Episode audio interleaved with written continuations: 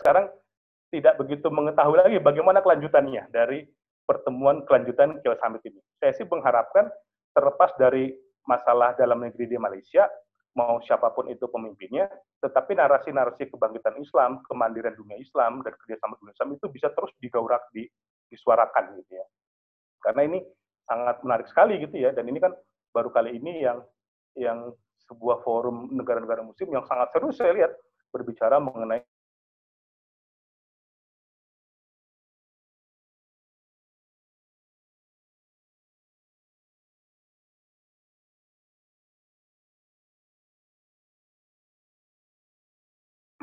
Lanjut.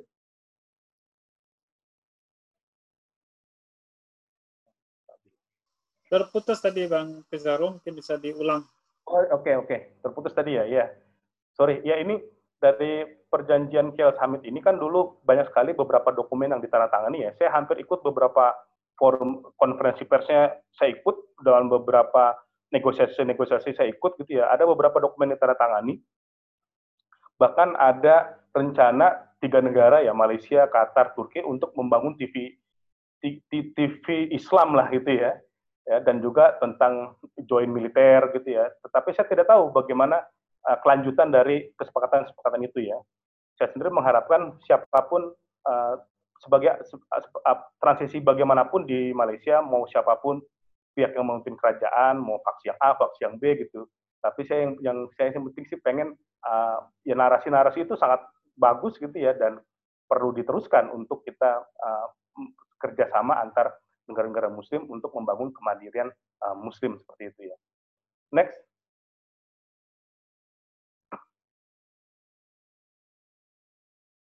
Nah, ini selanjutnya ya dari tantangan uh, demokrasi di Malaysia ya. Saya agak sedikit lebih luas kepada isu di, di kawasan ya saya ingat sekali ya, saya di Kuala Lumpur sama itu ketemu Saifuddin Abdullah ya, Menteri Luar Negerinya Malaysia, sekarang jadi Menteri Informatika atau apa ya, Pak Saifuddin Abdullah ya.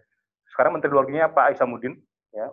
Waktu itu uh, Pak Saifuddin Pak Saifuddin Abdullah itu uh, menyuarakan begini, ini menarik dan juga ini menjadi perhatian dari Indonesia ya.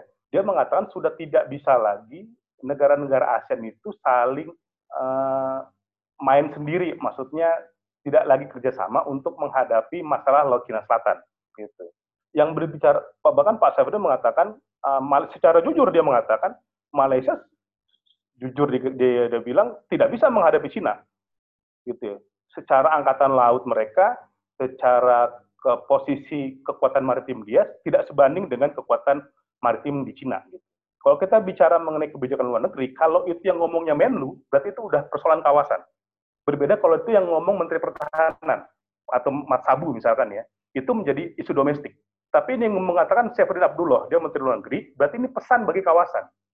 Seperti itu ya. Saya tidak begitu memahami lagi bagaimana juga respon di era Perikatan Nasional ini dalam merespon mengenai isu Laut Cina Selatan. Tapi yang jelas Filipina itu sudah meminta Vietnam sebelum mengganti sebelum melengsar keketuaan Vietnam berganti menjadi Myanmar, uh, negosiasi atau negosiasi kode of conduct, kode perilaku di Laut Cina Selatan itu diteruskan.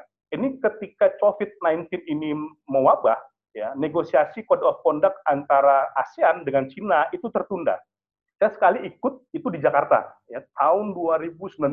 Ya, ahli-ahlinya waktu itu melakukan negosiasi kode of conduct itu masih awal sekali, masih pada bab kerangka saat itu, tetapi kerangkanya sudah ada. Code of Conduct ini intinya nanti mengatur bagaimana tindakan kesepakatan antara ASEAN dan Cina dalam merespon isu Cina Selatan. Gitu ya. Seperti itu. Nah, ini yang perlu juga menurut saya dipikirkan oleh Malaysia gitu ya. Nah, uh, karena gini menurut saya isu mengenai politik dalam negeri itu terlalu mengkuras habis energi Malaysia hari ini. Ya.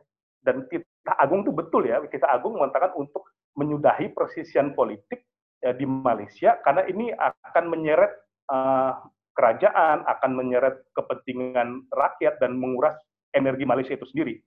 Ya, padahal dia sekarang ya mau Malaysia, mau Vietnam, mau Filipina itu menghadapi persoalan Laut Cina Selatan yang belum sampai belum beres sampai sekarang. Gitu ya. Dan situasinya sekarang ASEAN itu kan terbelah soal Laut Cina Selatan itu.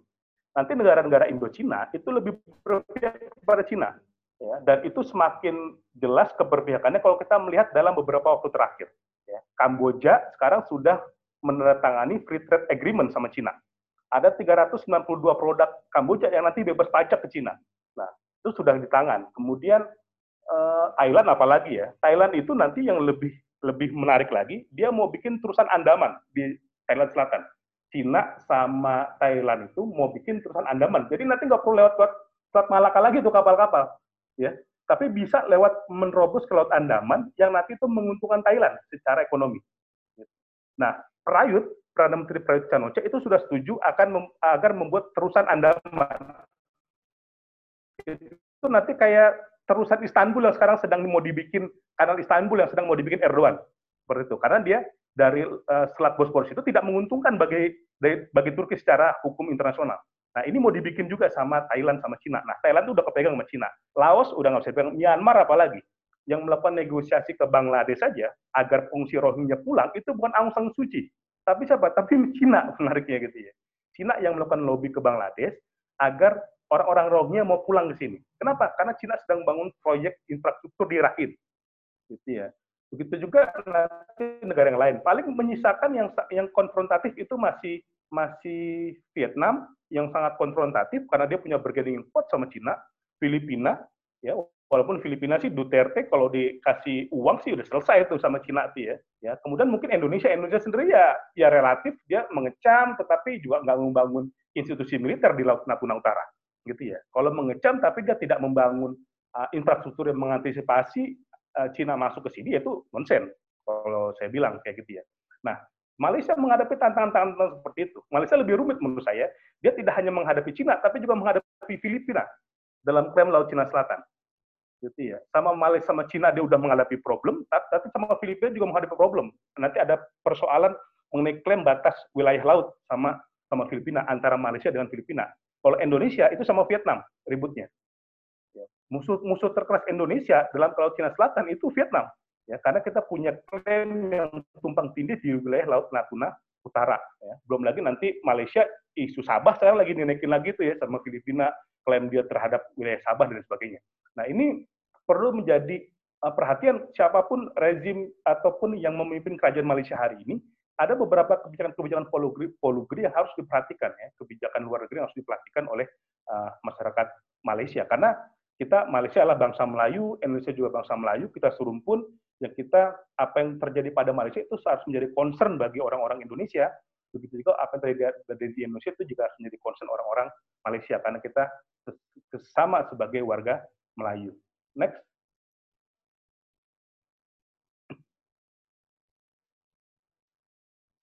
Ya, ini ini kita bisa lihat ya. Kemarin tuh baru uh, Pompeo ke negerinya Mas Daris Aziz sama Bang Haikal ya Menteri Luar Negerinya Amerika Serikat, ya Mike Pompeo, yang intinya Pompeo ingin meminta uh, Indonesia agar setidaknya tidak lagi pro Cina atau minimal netral lah dalam kebijakan di kawasan.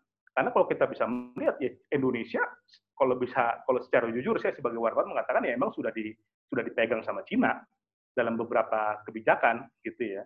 Dan ini tidak menguntungkan bagi Amerika karena Amerika hampir tidak memiliki kawan di kawasan yang bisa betul-betul dipegang. Ya, ya siapa yang bisa dipegang ya? Indonesia tidak bisa dipegang, Indochina lebih milik ke, ke, ke Cina ya.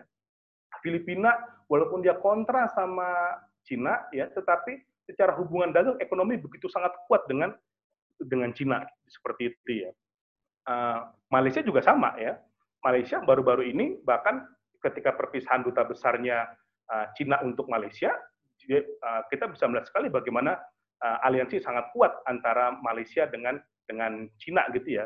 Kalau tadi Dar, Bas Daris mengatakan misalkan Anwar apa pro asing, saya juga tidak bisa melihat apakah era pemerintahan yang sekarang itu betul-betul bisa lepas dari ketergantungan terhadap Cina misalkan, gitu ya. Ya karena bisa dibilang 17,2 persen nilai perdagangan uh, Malaysia itu dipegang oleh Cina 17,2 persen seperti itu ya dipegang oleh Cina gitu dan Cina itu dan uh, investor terbesar di Malaysia itu Cina gitu kita nanti bisa lihat datanya ya next nah ini ya Ini datanya. Ini berarti Cina menjadi mitra dagang terbesar di Malaysia 14 tahun berturut-turut. Ya. Dan kemudian uh, perdagangannya menjumbang 17,2 persen dari total perdagangan Malaysia sebesar 315 miliar ringgit atau meningkat 0,2 persen selama 2018. Seperti itu. Ini kalau dirupiahkan 1.100 triliun. Kalau dirupiahkan 315 miliar ringgit itu. Dan ekspor Malaysia ke Cina 139,61 miliar atau setara 500 triliun dengan tingkat lebih tinggi pada produk besi, baja, gas alam cair, produk kertas, ya, pertanian, minyak sawit, dan lain sebagainya. Apalagi kan baru-baru ini sang, minyak sawitnya Malaysia itu disanksi sama Cina, sama Amerika. Ya, minyak sawitnya minyak sawitnya Malaysia itu disanksi uh, atas isu perbudakan. Ya, ya Indonesia juga kena tuh seperti itu ya dan sebagainya. Ini yang ini yang kemudian membuat positioning uh, Malaysia itu terjepit dalam isu sawit sama juga dengan Indonesia. Terjepit uh, dia kita disanksi sama Uni Eropa dan kita tidak um, banyak memiliki alternatif yang lain. Ya. Dan ini kan yang nanti mau ngambil salah satunya Turki juga yang mau ngambil uh, minyak sawitnya Indonesia. Itu politik sih. Uni Eropa ngasih sanksi itu sangat politik sekali terhadap Indonesia gitu. Next.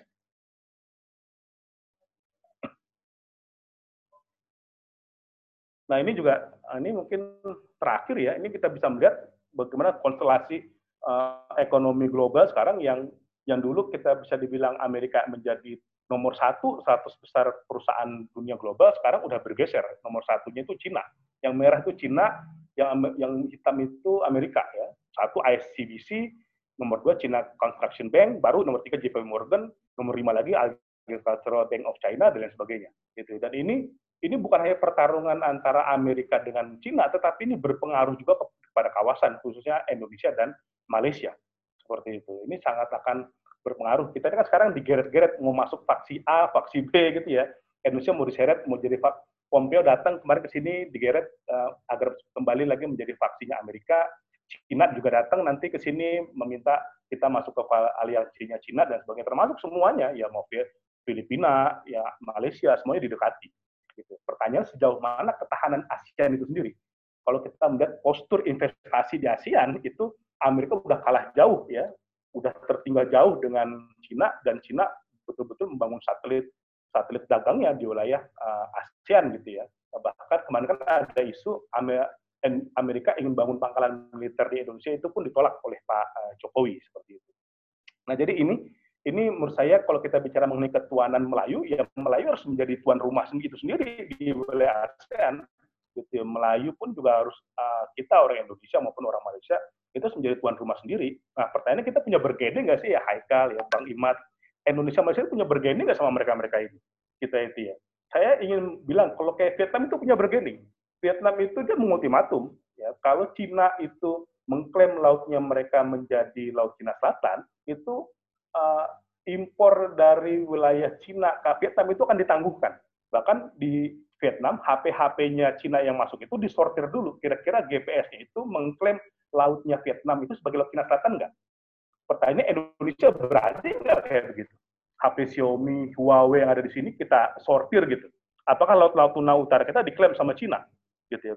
Uh, Vietnam berani, dia punya bergening. Dia nomor satu ekspor juga ke wilayah ke wilayah uh, Cina ya berasnya itu nomor satu gitu. Akhirnya Cina nggak punya pilihan. Akhirnya dia uh, menyerahkan ke, kebijakan itu kepada Vietnam untuk uh, mengatur mengenai pasukan-pasukan uh, produk Cina ke wilayah ke wilayah Vietnam. Indonesia bebas sekali. Bahkan nanti 2020 ini 2 November dikit lagi ya, eh, hari Senin ya, itu ditandatangani RCEP ya, perjanjian dagang antara negara-negara ASEAN, Cina, Amerika, Australia, Selandia Baru dan lain sebagainya, ya, ya perdagangan bebas itu 2 November yang negosiasi RCEP akan ditandatangani. Artinya kita menjadi negara yang free trade nanti. Nah, apakah kita secara ekonomi juga sudah kuat untuk menghadapi produk-produk Cina, ekonomi Cina, ya nggak hanya Indonesia, Malaysia dan lain sebagainya. Mungkin itu aja Bang ah, Haikal, Bang Daris dan Bang Imat dan teman-teman ya. lainnya yang bisa saya sampaikan. Terima kasih. Terima kasih banyak. Warahmatullahi wabarakatuh. Bang Pizarro, luar biasa.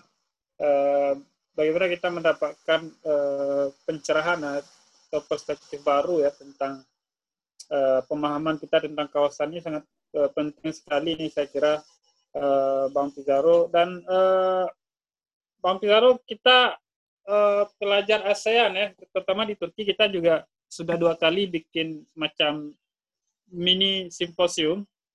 Uh, kita berharap uh, ASEAN ini uh, ini dari sudut pandang mahasiswa ya ASEAN kita berharap uh, apa namanya ya ASEAN ini bisa uh, walaupun tak sekuat apa namanya uh, Eropa atau kawasan-kawasan lain misalnya uh, itu bisa inilah ya bisa kompak dan uh, bersatu seperti itu. Tapi memang uh, seperti yang Bang Pizarro sampaikan tadi tantangannya itu sangat sangat besar sekali ya, terutama uh, kebijakan foreign policy masing-masing negara ini juga dipengaruhi oleh uh, elit ya. Elit ini kan uh, sangat bergantung juga dengan uh, pemodal gitu. Nah, setiap negara ini sebagaimana Bang uh, Pizarro sampaikan kan uh, hampir investor-investor yang bermain di beberapa negara ASEAN ini kebanyakan adalah dari negara-negara uh, apa namanya dari negara uh, donor ya seperti Cina gitu. Uh, nah ini ini peluang untuk uh, ASEAN jadi bersatu ada nggak sih Bang Pizarro ini mungkin sebagai ini aja kita kan bisa berharap gitu. Ada nggak sih uh, peluang apakah uh, dengan adanya uh, step ya reformasi politik dulu di masing-masing negara atau ada mekanisme lain barangkali dengan adanya kan trade nih di uh, Laut Cina Selatan kan lagi ada trade gitu. Apakah dengan trade ini akan ada peluang untuk kemudian uh, bersatu kan orang kita Melayu ini kan kalau sudah ada ancaman biasanya untuk bersatu lebih mudah gitu ya. Uh, gimana Bang Zaro? Iya, memang uh, problematikanya ya uh, uh, Daris ya, ASEAN itu kan dibentuk bukan sebagai afiliasi ideologis, ya, tapi dia yeah. dibentuk sebagai uh, konsensus uh, untuk mendapatkan benefit ekonomi, seperti itu ya, gitu ya. Dia bukan dibentuk sebagai sebuah keutuhan uh, landscape politik negara-negara Asia Tenggara, tapi lebih kepada kesepakatan untuk mendapatkan uh, ekonomi dan kemudian mendapatkan keuntungan dari kerjasama di antara negara-negara tersebut. Makanya di ASEAN ada istilah prinsip non-intervensi, gitu ya. Dia tidak boleh masuk kepada problem-problem politik di suatu negara. Misalkan Rohingya ya, Indonesia nggak boleh tuh mengintervensi Myanmar untuk menekan masalah Rohingya. Masa, makanya kan itu cuma seruan-seruan aja, gitu ya. Bahkan Rohingya sendiri namanya itu aib disebut dalam pertemuan-pertemuan negara pemimpin negara ASEAN Indonesia nggak pernah nyebut Bu Retno ya, nggak pernah nyebut Rohingya, dia selalu menyebutnya Rahim people. gitu. Karena ketika dia menyebut Rohingya itu sudah masuk kepada uh, intervensi uh, kedaulatan Myanmar gitu ya. Nah, pertanyaannya bisakah negara-negara Melayu bersatu dalam isu Cina Selatan? Saya agak sangat sulit ya karena isu Cina Selatan ini bukan isu Melayu gitu ya. Ini isu masing-masing teritori sebuah negara gitu. Ya. Dan kemudian kan kalau kita bicara Melayu antara Indonesia dan Malaysia ini kan kita tidak apa ya uh, itu hanya sebagai identitas kebudayaan aja antara Indonesia dan Malaysia gitu bukan sebagai uh, identitas politik gitu ya contohnya nanti ya masuknya uh, kesepakatan apa ataupun aliansi Indonesia Brunei Malaysia itu pembicara Melayu nanti masuk ke unsur keagamaan gitu ya unsur budaya tetapi dalam isu mengenai Laut Cina Selatan tampaknya belum sampai ke sana. Ya, kalau kita sih mengharapkan antara nggak hanya dalam Laut Cina Selatan ya, dalam dalam isu-isu yang lebih besar, isu ekonomi, isu dunia Islam itu kita bisa bersama gitu. Tetapi itu tidak mudah ya, Mas Daris ya. Ini tergantung juga bagaimana pemimpin di negeri-negeri tersebut. Ya. Isu Kuala Lumpur Summit itu kan hanya berjarak beberapa uh, meter aja dari Indonesia. Tapi apakah Presiden Indonesia hadir? Kan enggak juga. Ya, padahal Indonesia itu uh, Kuala Lumpur itu tuan rumahnya Kuala Lumpur diadakan oleh Malaysia. Toh Indonesia tidak hadir, Indonesia itu hanya mengirim Ibu Retno Marsudi aja sebagai Menlu. Dan itu kan tidak kalau dalam hubungan negeri tidak bisa dianggap representasi uh, pimpinan negara. Ya, dia hanya sebagai menteri aja gitu. Jadi ini masih uh, ya diskusi-diskusi seperti ini yaitu menarik menurut saya penting untuk kita menyadarkan uh, kita mengenai uh, pentingnya kita membangun identitas Melayu seperti itu ya, membangun uh, apa afiliasi Melayu kita untuk bisa saling membantu sama lain. Rata-rata sekarang kalau pada tingkatan NGO atau apa non government organization itu sih sudah berlangsung ya dari ya. Saya sendiri sering ke Malaysia bertemu berdialog dalam acara-acara yang diajarkan oleh MAPIM atau banyak lah ya NGO-NGO di uh, Jakim gitu seperti itu ya. Tetapi pada level kenegaraan itu baru pada misalkan ya apa uh, ada MABIM si Malaysia, Brunei, Indonesia, Malaysia, Singapura ya ya kelompok itu yang misalkan mengenai penentuan uh, astronomi ya penentuan kalender bersama umat Islam di ASEAN seperti itu. Masih pada ranah-ranah yang seperti itu ya bukan pada ranah tingkat uh, tinggi gitu ya yang bisa menyatukan kita semua. Tapi sih saya yakin ini memang perlu didorong semua agar uh, minimal negara-negara Muslim yang ada di wilayah ASEAN itu bisa satu dalam isu-isu keislaman itu sendiri ya. Misalkan isu di Filipina isu mengenai Thailand Selatan ya maupun isu Rohingya dan lain sebagainya. Jangankan pada Laut Cina Selatan dan Haris ya, pada isu yang langsung keislaman aja kita masih belum bersatu. Gitu ya. Artinya belum ada apa ya kerjasama secara lebih konkret seperti itu maksud saya, lebih konkret dalam menyelesaikan masalah ini. Yang ada kan nanti main sendiri-sendiri aja gitu, seperti itu. Dan ini emang menjadi uh, tantangan bersama bagi kita. Ya, berarti refer to uh, domestik uh, masing-masing ya kembali yeah, ke iya. masing-masing yeah. politik domestik uh, yang dijalankan oleh masing-masing negara gitu ya jadi uh, kita tidak yeah. bisa berharap banyak adanya uh, kesepakatan politik untuk katakanlah walaupun ini uh, tidak tidak kita katakan dalam kerangka uh, apa namanya persamaan budaya ataupun uh, identiti, tapi dalam hal ekonomi saja nih, seperti yang dijalankan oleh Vietnam yang Bang Pizarro sampaikan tadi, apakah ini tidak memungkinkan? Berarti agak sulit juga ya? Iya, iya, memang, memang, memang agak sangat sulit gitu ya, karena melihat situasi sekarang kan hubungan antar negara itu uh, sangat cair ya, sangat uh, liberal gitu ya, dan tidak lagi uh, seperti zaman dulu gitu ya. ja, Vietnam sendiri sama Cina sama-sama komunis gitu ya, toh mereka berantem berantem juga yeah. dalam isu Laut Cina Selatan seperti itu ya. Jadi ini memang sekarang memang pendekatan-pendekatan uh, ideologis itu tidak terlalu kuat ya dari ya menurut saya. Sekarang lebih kepada yang sifatnya pragmatis gitu ya. Dan bahkan forum-forum multilateral seperti PBB itu juga udah nggak banyak pengaruhnya ya. Mereka banyak sekarang yang lebih dibangun itu aliansi-aliansi di kawasan untuk menyelesaikan persoalan. Isu Suriah, uh, PBB berkali-kali bikin uh, perjanjian damai gitu ya, itu tidak begitu berhasil tetapi ketika Rusia, Turki, Iran gitu ya, itu aliansi cuman regional, itu toh relatif bisa lebih baik, bisa relatif lebih menekan isu di Suriah seperti itu ya. Jadi itu juga ya as, apa isu Rohingya. Rohingya tidak pernah dibawa ke PBB secara serius ya. Karena apa? Eh, negara-negara ASEAN lebih memilih untuk menyelesaikan persoalan itu di di, di internalnya gitu.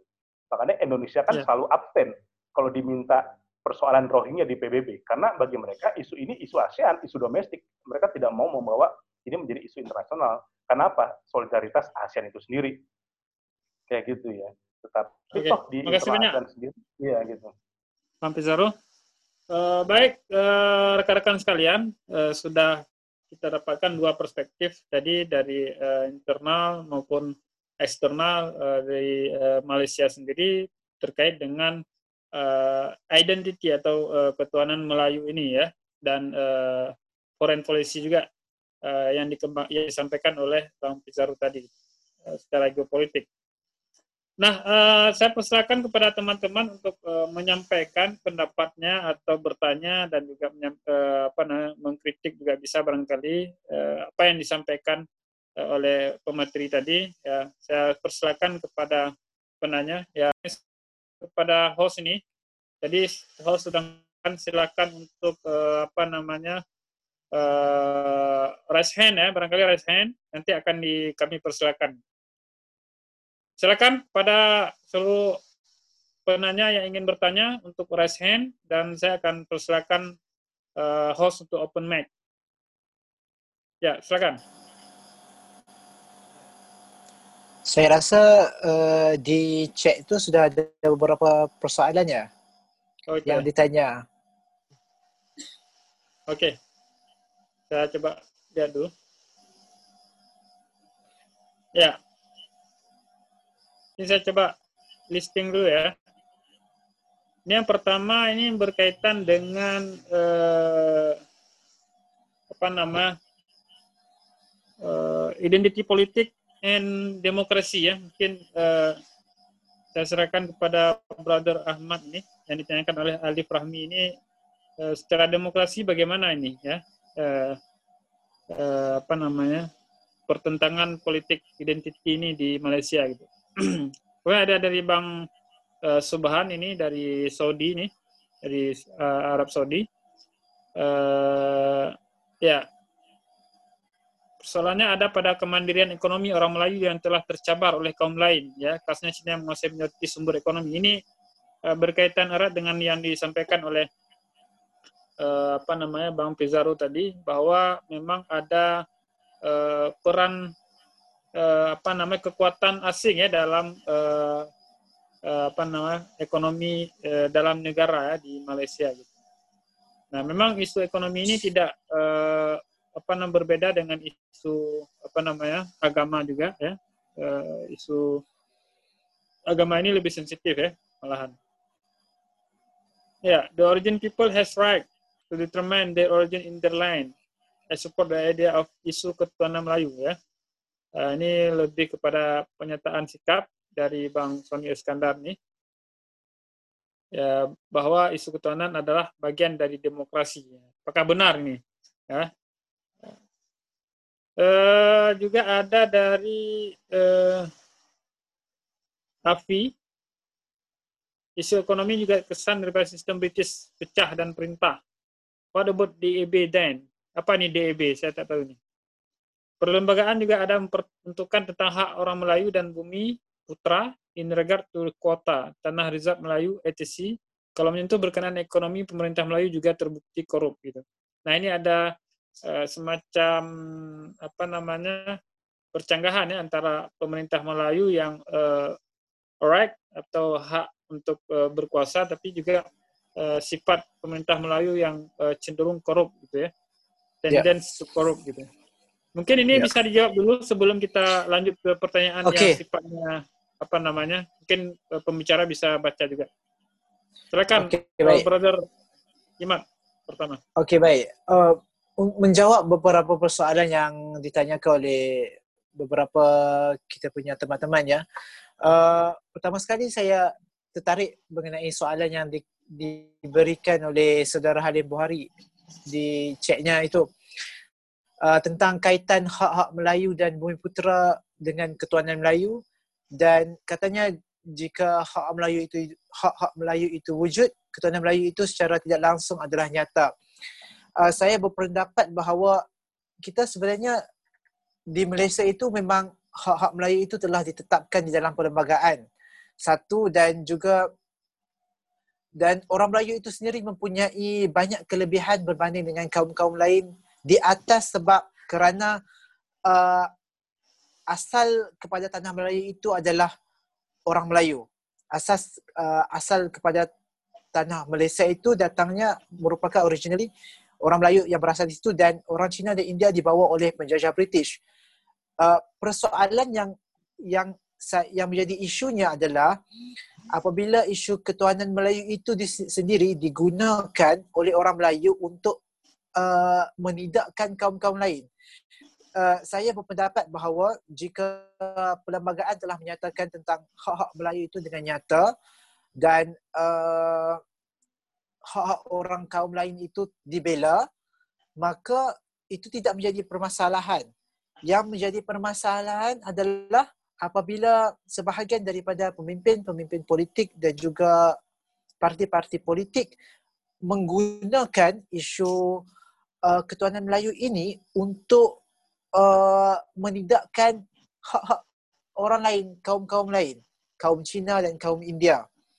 Jadi saya kira isu ini akan mengakibatkan berlakunya perpecahan, kaum dan seterusnya kita dapat lihat bagaimana demokrasi di Malaysia terganggu akibat daripada yang berlaku pada awal tahun ini di mana kerajaan Pakatan Harapan itu jatuh.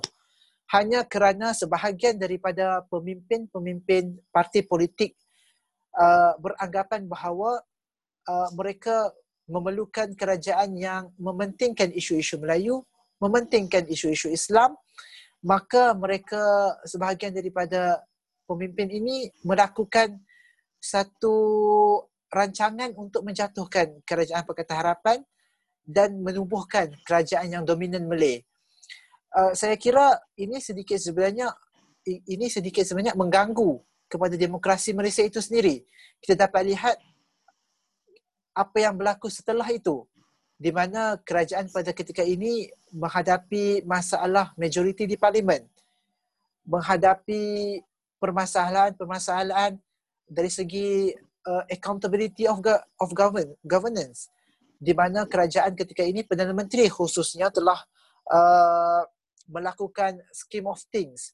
Uh, di mana untuk memastikan um, kerajaan itu utuh maka diberikan kuasa-kuasa diberikan jawatan-jawatan kepada pemimpin-pemimpin maka ini sedikit sebenarnya telah mengganggu demokrasi Malaysia itu sendiri jadi saya berpendapat ketuanan Melayu itu sendiri pada asasnya itu tidak ada masalah.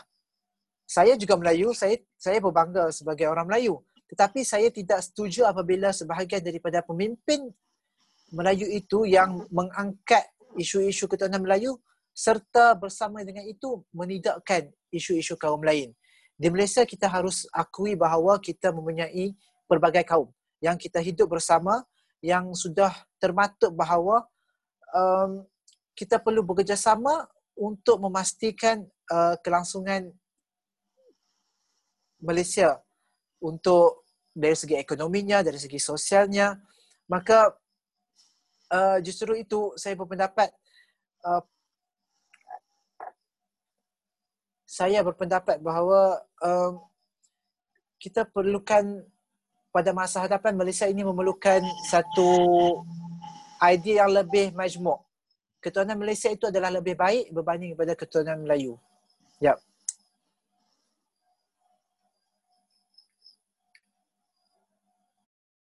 Ya, Bang Imat, saya ingin uh, menginikan sedikit uh, pandangan dari uh, brother siapa nih Afi nih.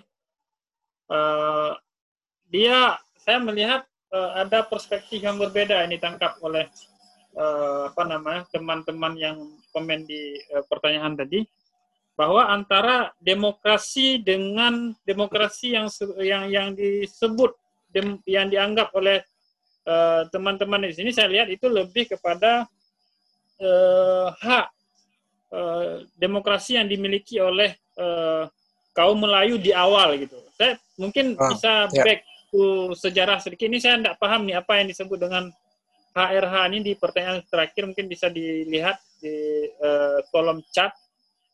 Sebenarnya uh, bagaimana sih orang uh, Melayu uh, pribuma uh, Bumi Putra ya Bumi Putra Melayu melihat uh, kaum lain secara uh, parti ya atau hak politik daripada kaum lain gitu. Apakah uh, kaum bumi putra ini mengakui, mengiktiraf bahwa kaum lain itu atau uh, dari suku lain itu memiliki uh, politik correct or not gitu ya. Jadi ini ini saya kira perlu diluruskan karena uh, sebagian pendapat yang saya lihat dalam kolom chat ini menganggap bahwa demokrasi itu adalah uh, ya majority Melayu berarti majority harus berkuasa gitu. Saya kira saya kira itu juga bagian dari uh, logika demokrasi yang uh, ansih gitu ya. Karena kan ada koalisi gitu ya. Ada yang namanya koalisi juga gitu. Nah kalau koalisi katakanlah uh, India India dengan uh, Cina berkoalisi berarti mayoriti uh, non pribumi dan non non bumi putra dong gitu. Nah ini bagaimana ya. uh, pendapatnya gitu Okey, berbalik kepada isu ekonomi, uh, berlakunya permasalahan di mana uh, majoriti yang menguasai ekonomi di Malaysia ini adalah pada kaum Cina uh, dan uh, dominasi itu uh, agak berbeza agak banyak berbanding dengan kaum-kaum lain, kaum Melayu terutamanya sebagai kaum majoriti di Malaysia dan juga kaum India. Sebenarnya kita harus berbalik kepada di bagaimana uh, berlakunya perkara sedemikian adalah, adalah apabila uh, pada ketika British membawa masuk China dan juga India ke tanah Melayu pada zaman penjajahan Malaya ketika itu. Di mana kaum Cina itu diletakkan di kawasan-kawasan uh, perlombongan. Manakala Melayu itu di kampung-kampung. Jadinya apabila uh, secara setelah itu maka uh, berlakunya dominance of economy by the by the Chinese in Malaysia. So uh, permasalahan inilah yang mengakibatkan uh, pada ketika itu uh, setelah berlakunya uh, rusuhan kaum di, di Kuala Lumpur maka kerajaan isytihad darurat dan uh, setelah itu berlakunya rombakan ekonomi oleh kerajaan pada ketika itu maka uh, diperkenalkan dasar ekonomi baru yang di, disebut oleh saudara Afi iaitu di mana kerajaan akan memberikan pertambahan dan bantuan yang lebih kepada kaum Melayu dari, dari segi ekonomi untuk mengangkat martabat ekonomi. Tetapi um, sebenarnya bila kita bicara soal demokrasi di Malaysia ini, uh, setiap rakyat Malaysia ini tak kira uh, China, India uh, berhak dan mempunyai kuasa dan hak untuk mengundi di pilihan raya, uh, berhak untuk menubuhkan parti politik, uh, Cuma ya uh, sepanjang sejarah penubuhan Malaysia ini beberapa kali telah dilaksanakan berlakunya uh, pencerobohan demokrasi di mana terutamanya pada zaman pemerintahan Tun Dr. Mahathir uh, telah berlakunya uh, tangkapan terhadap pemimpin-pemimpin pembangkang uh, di atas uh, juga di atas sebab kelantangan mereka mempersoalkan dasar-dasar ekonomi baru yang diperkenalkan oleh Tun Dr. Mahathir Mohamad. Jadinya perkara-perkara ini jika kita lihat secara uh, secara luasnya sedikit sebanyak isu-isu ketuhanan Melayu ini memang mengganggu dari segi demokrasi di Malaysia itu. Uh, tetapi ia tidak membawa maksud hak-hak kaum lain itu uh, dikurangkan ataupun dihentikan uh, Perlembagaan Malaysia telah menetapkan bahawa uh, setiap rakyat uh, tidak kira Melayu, Cina, India itu berhak untuk mengundi, berhak untuk participate, participate in politics, uh, berhak untuk jadi pemimpin. Uh, jadi saya kira uh, dari segi itu tidak ada pencerahan dari segi demokrasinya. Cumanya bila apabila berlakunya uh, isu-isu yang uh, dikira ancaman kepada orang Melayu majoritinya terutama yang yang diangkat oleh pemimpin AMNO itu maka berlakulah sedikit calar dari segi demokrasi di Malaysia itu. Ya. Okey, baik. Terima kasih uh, Brother Imad. Uh, ada yang silakan.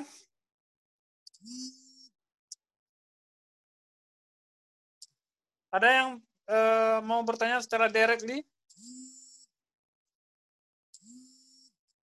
Halo? Bagaimana host? Ke mana host ini? Oke. Uh, ini pertanyaannya pertanyaan sudah terjawab semua sepertinya yang di chat ya. Uh, apabila ada yang ingin bertanya secara langsung mungkin uh, boleh di apa langsung aja dihidupkan mic-nya langsung bertanya.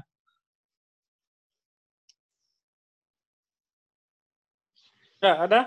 Kalau memang tidak ada, mohon izin saya, saya, saya. Ah. Ada yang dengar suaranya? Ya. Bisa Silakan. didengar suara saya? Pak? Kedengaran? Kan? Terdengar, terdengar. Oke. Okay. Ya. ya. Terima kasih. Eh, Assalamualaikum warahmatullahi wabarakatuh. Waalaikumsalam. Eh, menarik tadi yang disebutkan oleh uh, Bang Imad dengan Uda Pijaro tadi Walaupun di sini saya ikutin tadi ada dua ada dua apa polarisasi ya saya lihat ya, tapi ada benang merahnya ya saya lihat uh, terutama mengenai isu internal uh, politik uh, di Malaysia. Kemudian uh, uh, dari Bang Bijaro uh, apa udah Bijaro tadi mulai mulai apa keluar uh, lebih luas lagi uh, melintas batas dari uh, internal politik di Malaysia.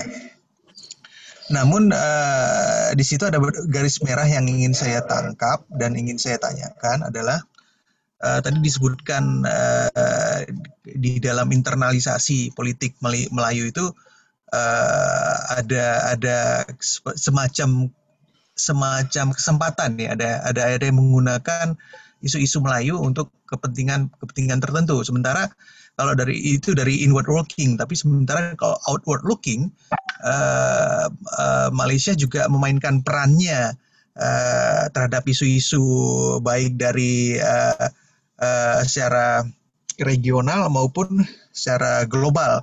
Kalau regional dengan tetangga-tetangga sekitar Malaysia, dan kalau misalnya isu yang lebih luas lagi itu uh, kawasan Laut Cina Selatan. Nah, tadi ada disebutkan bahwa uh, ada hubungan dengan Cina.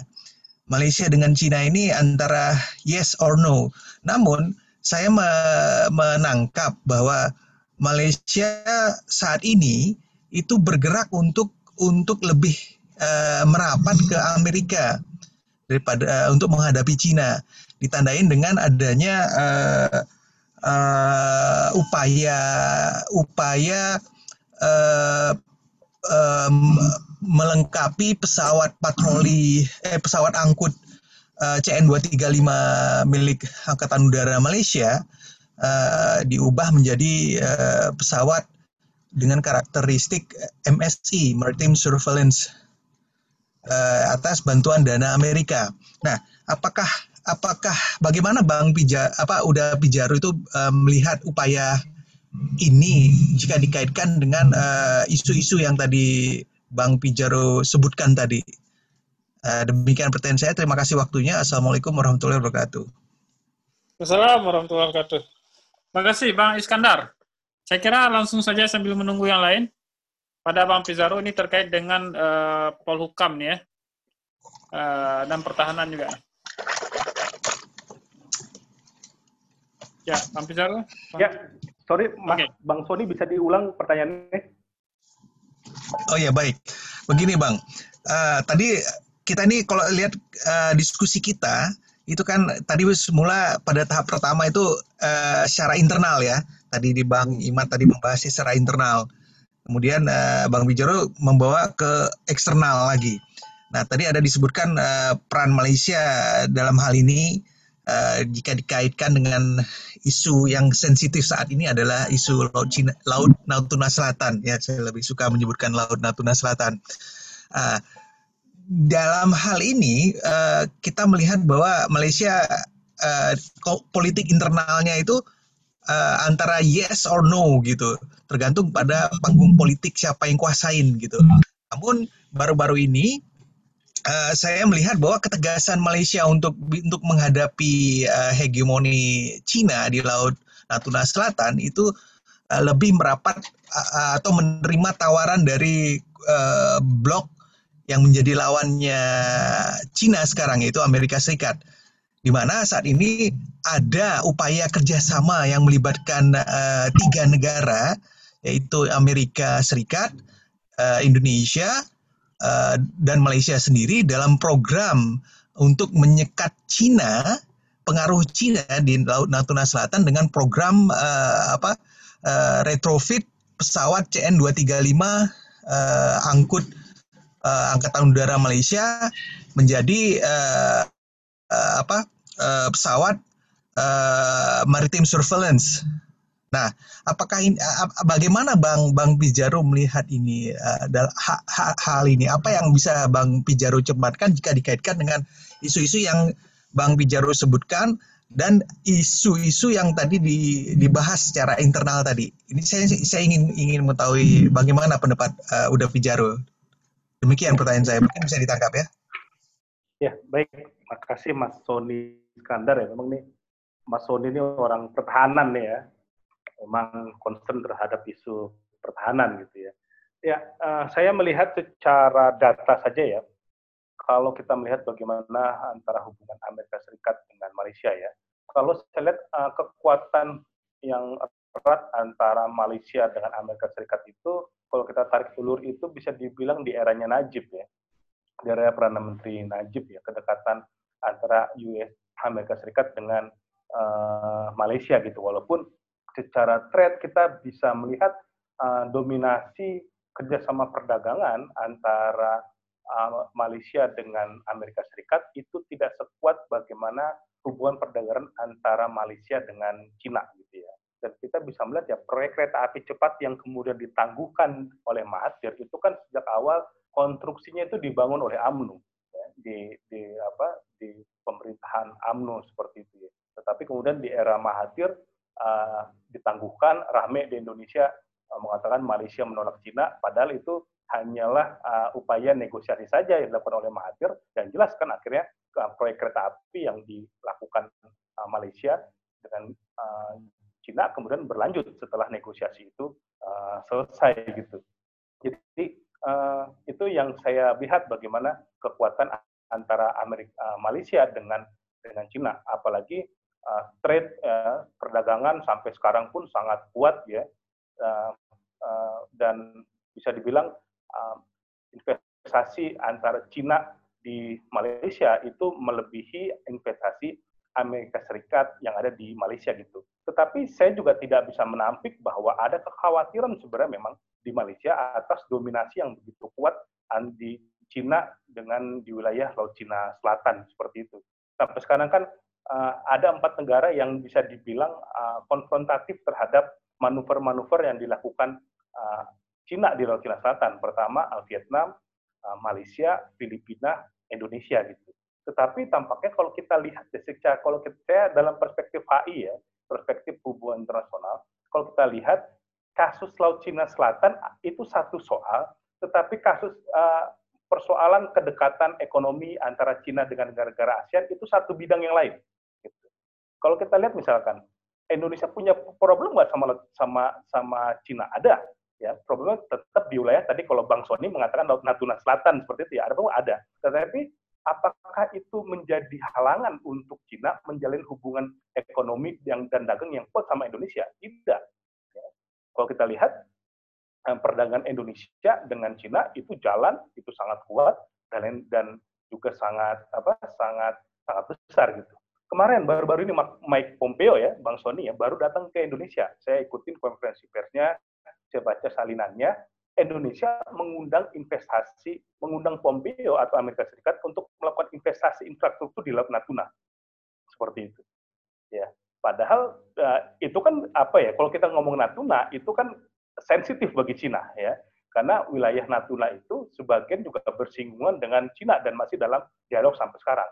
Tetapi saya kita bisa melihat apakah itu nanti ini akan menimbulkan ke, ke apa menimbulkan ketegangan antara Indonesia dengan Cina tidak ya biasa-biasa saja kalau kita lihat rilisnya dari kedubes Cina baru-baru ini ya uh, Cina lebih kepada strike the point mengkritik langkah-langkah Pompeo yang menyudutkan Cina di Laut Cina Selatan tanpa ber, tanpa men, uh, menyinggung mengenai undangan Indonesia kepada Amerika Serikat untuk membangun infrastruktur di uh, investasi di Laut Cina Selatan seperti itu. Jadi kalau kita lihat beberapa kebijakan luar negeri negara-negara ASEAN ya mengenai isu Laut Cina Selatan tidak sepenuhnya nanti kemudian dapat mengganggu hubungan mereka seperti itu. Uh, Filipina juga sama, Duterte sangat keras sama Cina dalam beberapa isu mengenai Laut Cina Selatan. Bahkan mereka maju ke uh, pengadilan arbitrase internasional tahun 2016 dan menang seperti itu ya sangat kuat. Tetapi apakah Duterte menutup pintu melakukan hubungan kerjasama dengan um, dengan Cina? Jalan sampai sekarang. Bahkan dalam konferensi Belt Road Initiative, BRI di Beijing, Duterte yang paling saat menyambut, dia datang, mengundang investasi Cina, dan lain sebagainya. Padahal di Laut Cina Selatan mereka ribut. Ya, Filipina nyebutnya itu Western Sea, Western uh, Laut Filipina Barat. Ya, kalau Vietnam nanti nyebutnya Laut Vietnam Timur.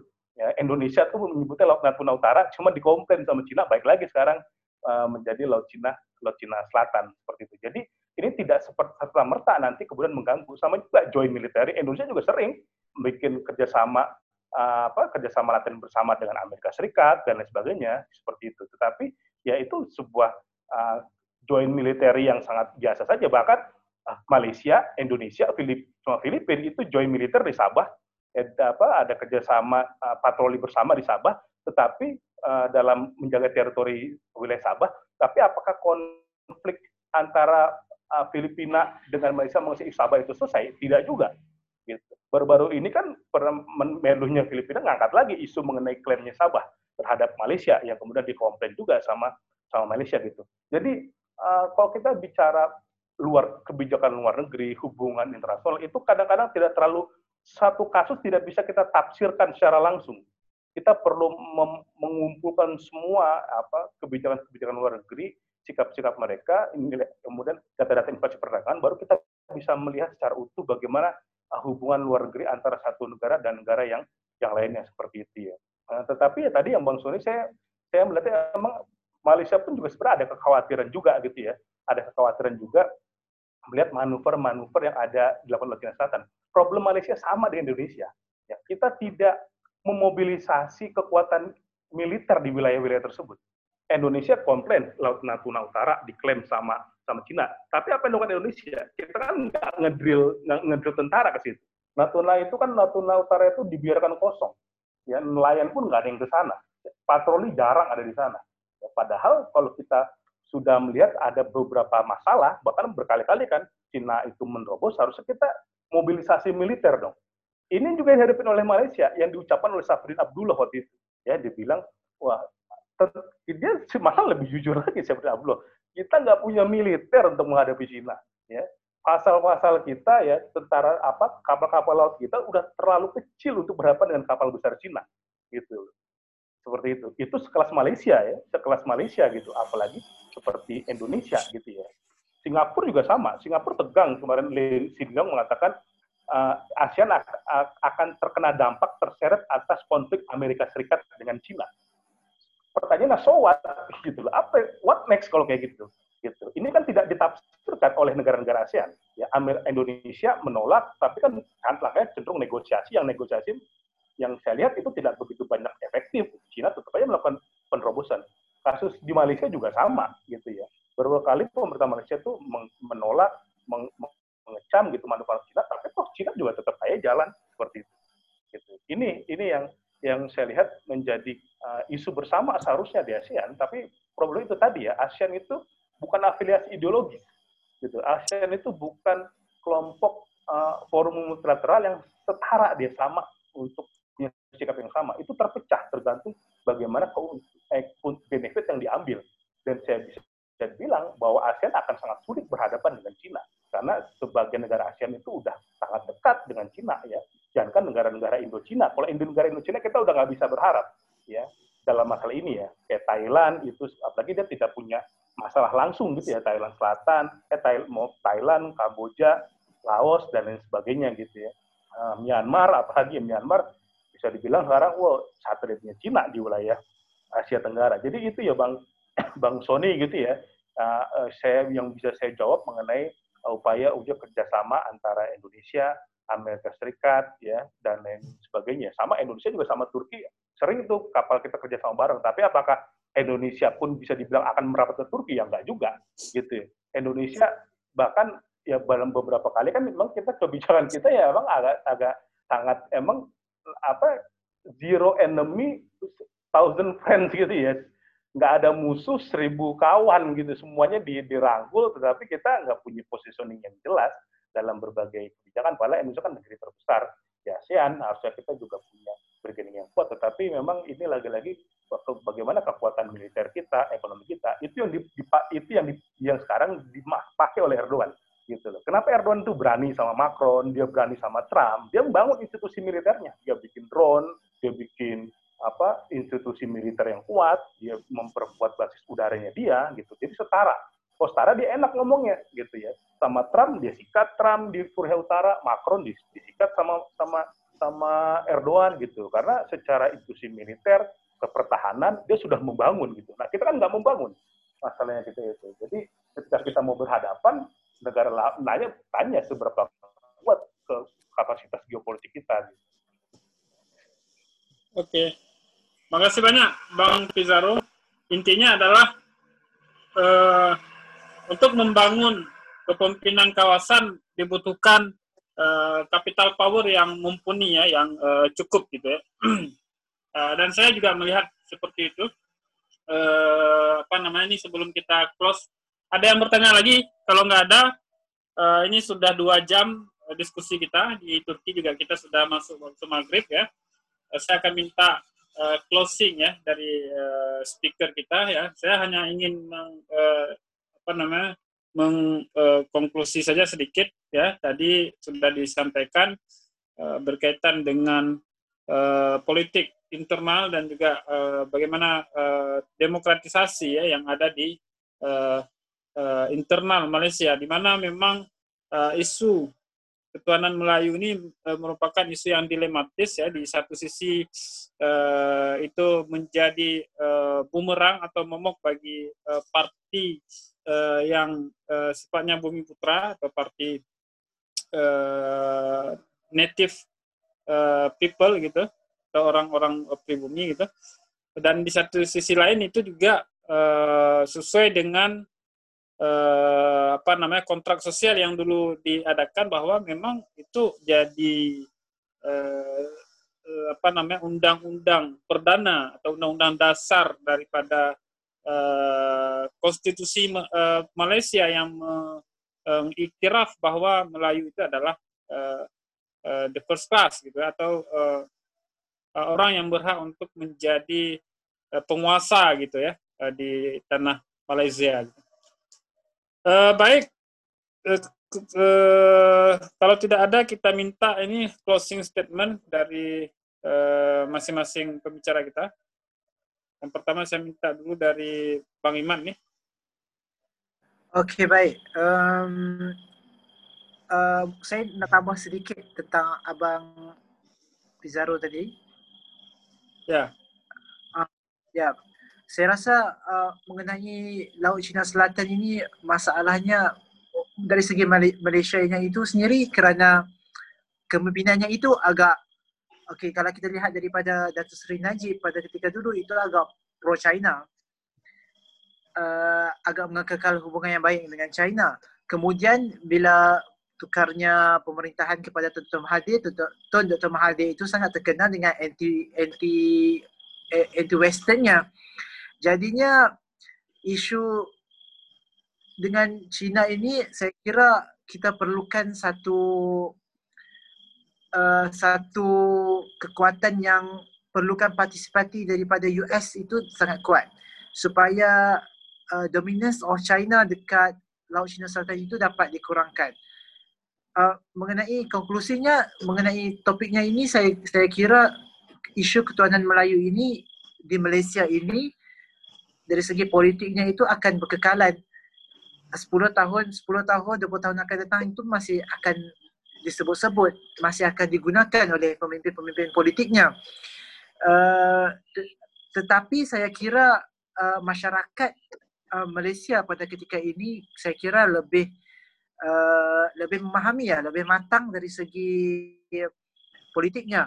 Di mana mereka uh, saya kira setelah beberapa tahun, 10 tahun yang lalu jika kita lihat dari segi setiap pilihan rayanya itu keputusannya itu menunjukkan uh, Melayunya itu tidak mudah termakan dari segi isu-isu keturunan Melayunya itu.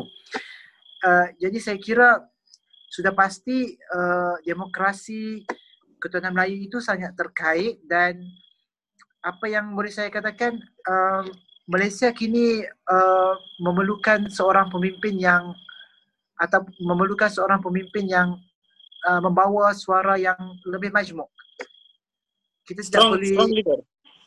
strong leader yang mempunyai suara yang ketua, uh, yang membawa suara ketuanan Malaysia bukan sahaja ketuanan Melayu. Ya. Okey, makasih Bang Iman atas closing statementnya sangat ini sekali ya. Mungkin jadi bisa jadi uh, apa namanya headlines uh, kalau ada uh, rilis nanti dari uh, Balai Institut. Dan ini juga dari Bang Pizarro kita minta closing statement tadi beliau mengatakan bahwa uh, apa namanya uh, persoalan uh, regional ini tidak hanya menjadi persoalan Laut Cina Selatan ini tidak hanya menjadi uh, persoalan regional gitu, tapi juga jadi masing-masing uh, negara gitu ya. Jadi uh, memang kalau berharap adanya uh, kekuatan bangkitnya kekuatan regional maka uh, tidak lain dan tidak bukan ada, adalah diperlukan kapital power ya, baik itu militer, ekonomi, uh, apa namanya dan lain sebagainya gitu ya. Ini menarik sekali ya karena kalau kita lihat tren yang ada sekarang ini di beberapa uh, wilayah baik itu di Timur Tengah ya kan ada koalisi antara Turki kemudian Qatar ada dengan uh, apa namanya Libya uh, di Laut Mediterania dan juga Azerbaijan gitu ya dan negara-negara Turki ya barangkali juga sedang membangun saya melihat ini Bang Pizarro lebih kepada uh, ada pencarian baru ya uh, daripada negara-negara ini me, me, me, me, membangun uh, new pack gitu atau fakta baru gitu. Apakah pos NATO, adakah uh, pos uh, apa namanya uh, blok timur gitu ya. Ini kan uh, pasca uh, saya kira ini dua hal yang sangat penting sekarang ini kalau di di, di kawasan Asia Asia Tengah ini ada adalah persoalan Azerbaijan. Saya lihat ini juga akan uh, berpengaruh ke depan bagaimana dentuman pergeseran geopolitiknya akan berubah ini bagaimana di ASEAN ini apakah akan tetap seperti ini aja di negara Bang Pizarro ini uh, akan terus konflik internal saja itu tanpa memperhatikan uh, geopolitik saya kira mungkin Bang Pizarro bisa uh, menutup uh, dengan uh, apa namanya closing statement Ya, terima kasih ya Bang Darlis, Bang Imat, dan teman-teman semuanya. Eh, problematikanya kalau Indonesia sendiri ya, saya lihat uh, kebijakan kita tuh sangat-sangat inward looking ya. Kebijakan kita tuh sangat-sangat domestik sekali ya. Bahkan kita bisa kalau mengukur sebuah negara itu outward looking atau enggak tuh gampang. Lihat aja beberapa sering presidennya keluar negeri. Seperti itu ya. Nah, itu bisa diukur dari situ. Nah, kita memang Indonesia itu memang kebijakannya masih inward looking dan kita memang klaimnya kita bebas dan aktif, tapi sepenuhnya kita pun juga tidak seperti itu gitu ya. Ini yang menurut saya menjadi tantangan kita ke depannya ya. Kemudian bagaimana dengan ASEAN? Saya lihat ASEAN tidak akan banyak berubah ya kalau tadi kalau di Asia Tengah ada perubahan, uh, Timur Tengah itu ada perubahan. Saya lihat kalau di ASEAN ini belum begitu banyak perubahan. Ada yang lagi ramai itu kan di Thailand ya, sedang ada demonstrasi massal besar yeah. di ya. sana tapi saya yakin kalau COVID ini mereda, ekonomi Thailand pulih, demo itu juga akan selesai. Gitu. Problematikanya sekarang, Thailand itu sedang diterpa COVID dan pemasukan utama dia dalam bidang turisme itu sedang uh, lumpuh. Gitu ya. Ini menurut saya yang yang akan tidak begitu banyak berubah kalau memang uh, secara lebih luas ekonomi mulai baik gitu ya. Kemudian di Malaysia juga, Malaysia ini uh, problemnya sekarang situasi sedang tidak pasti gitu ya, sedang tak pasti ya sekarang juga apa antara pembangkang dengan eh, parti-parti uh, pendukung kerajaan pun juga sangat masih banyak sekali konflik gitu ya. Kemarin ada ya saya sebagai wartawan kadang dalam liput isu-isu Malaysia itu isunya cepat sekali berubah ya.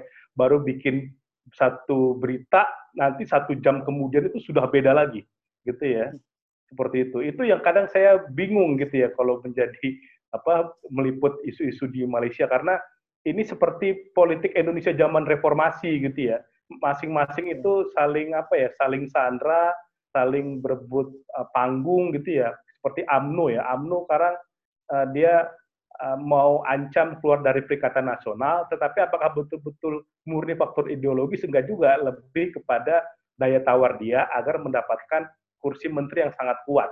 Ya, karena sama ini kan uh, AMNO tidak mendapatkan, walaupun dia sebagai faksi pendukung utama, tapi dia tidak mendapatkan menteri-menteri strategis gitu ya. Terakhir di Sabah dia juga tak dapat menteri gitu. Jadi uh, situasi politik di Malaysia ini kita bayangkan lima tahun, empat tahun sebelumnya akan seperti ini gitu ya.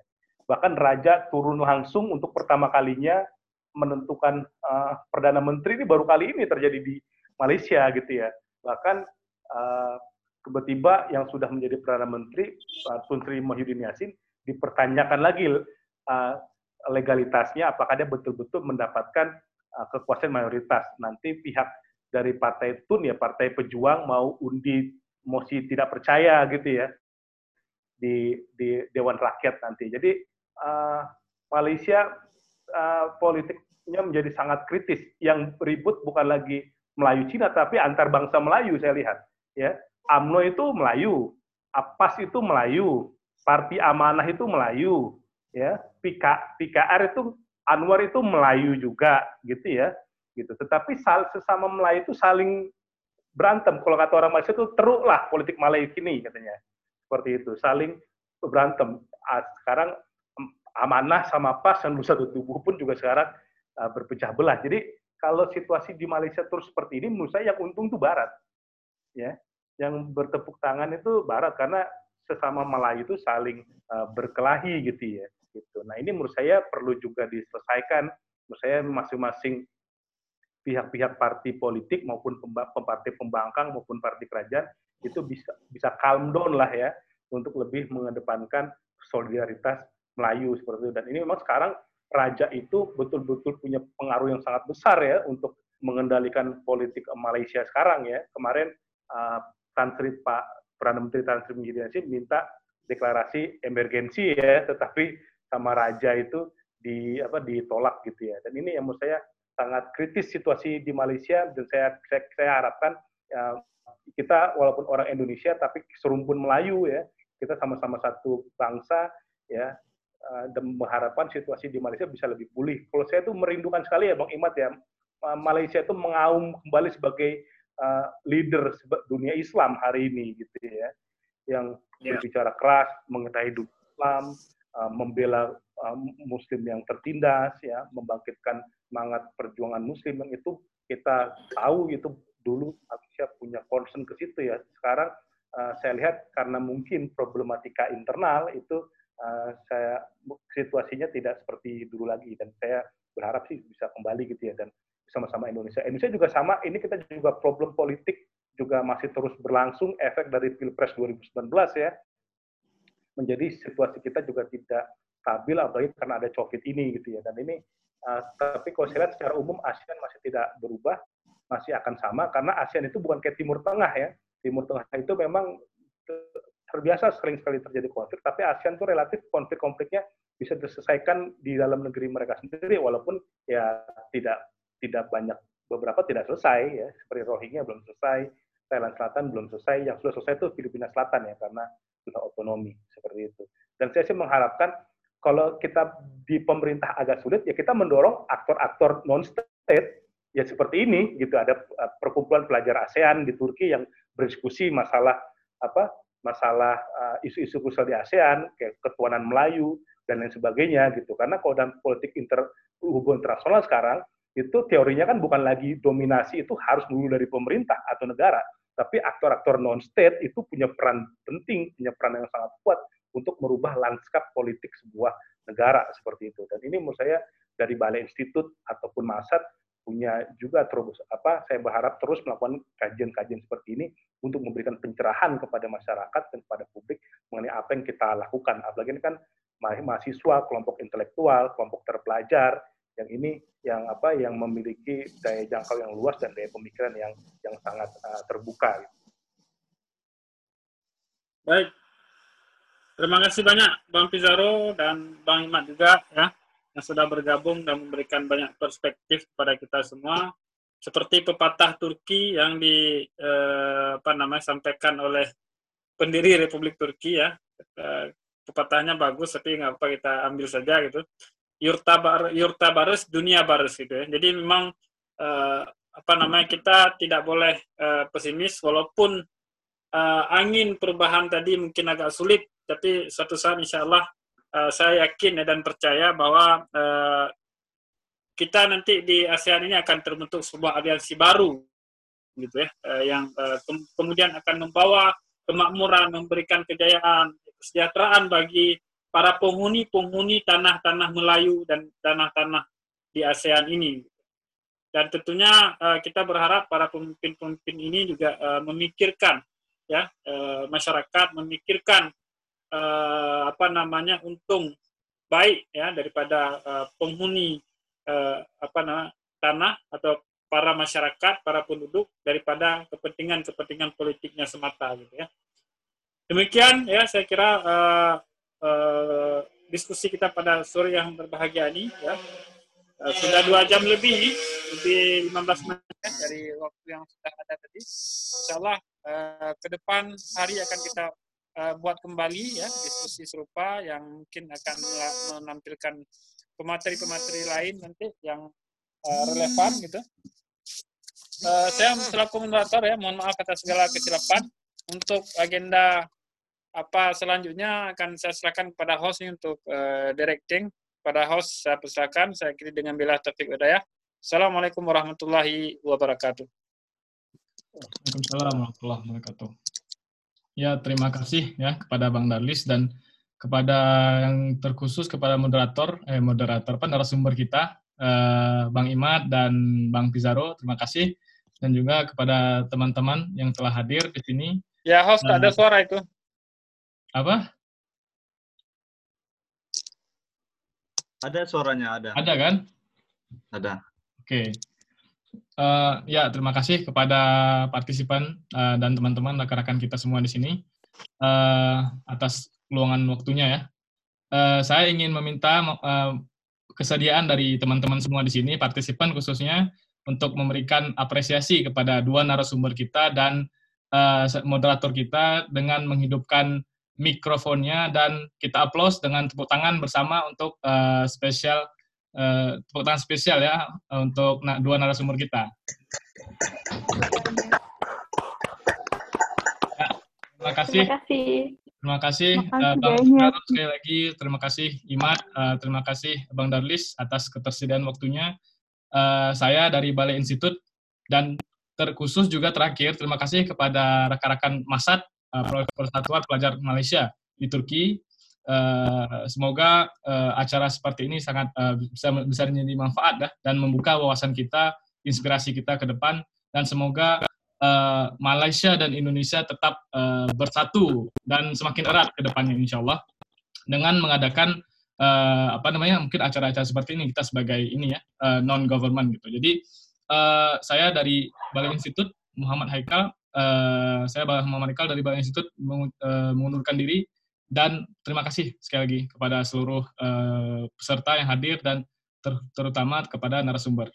Uh, wabillahi taufik wal hidayah. Assalamualaikum warahmatullahi wabarakatuh. Waalaikumsalam warahmatullahi wabarakatuh. Waalaikumsalam warahmatullahi wabarakatuh.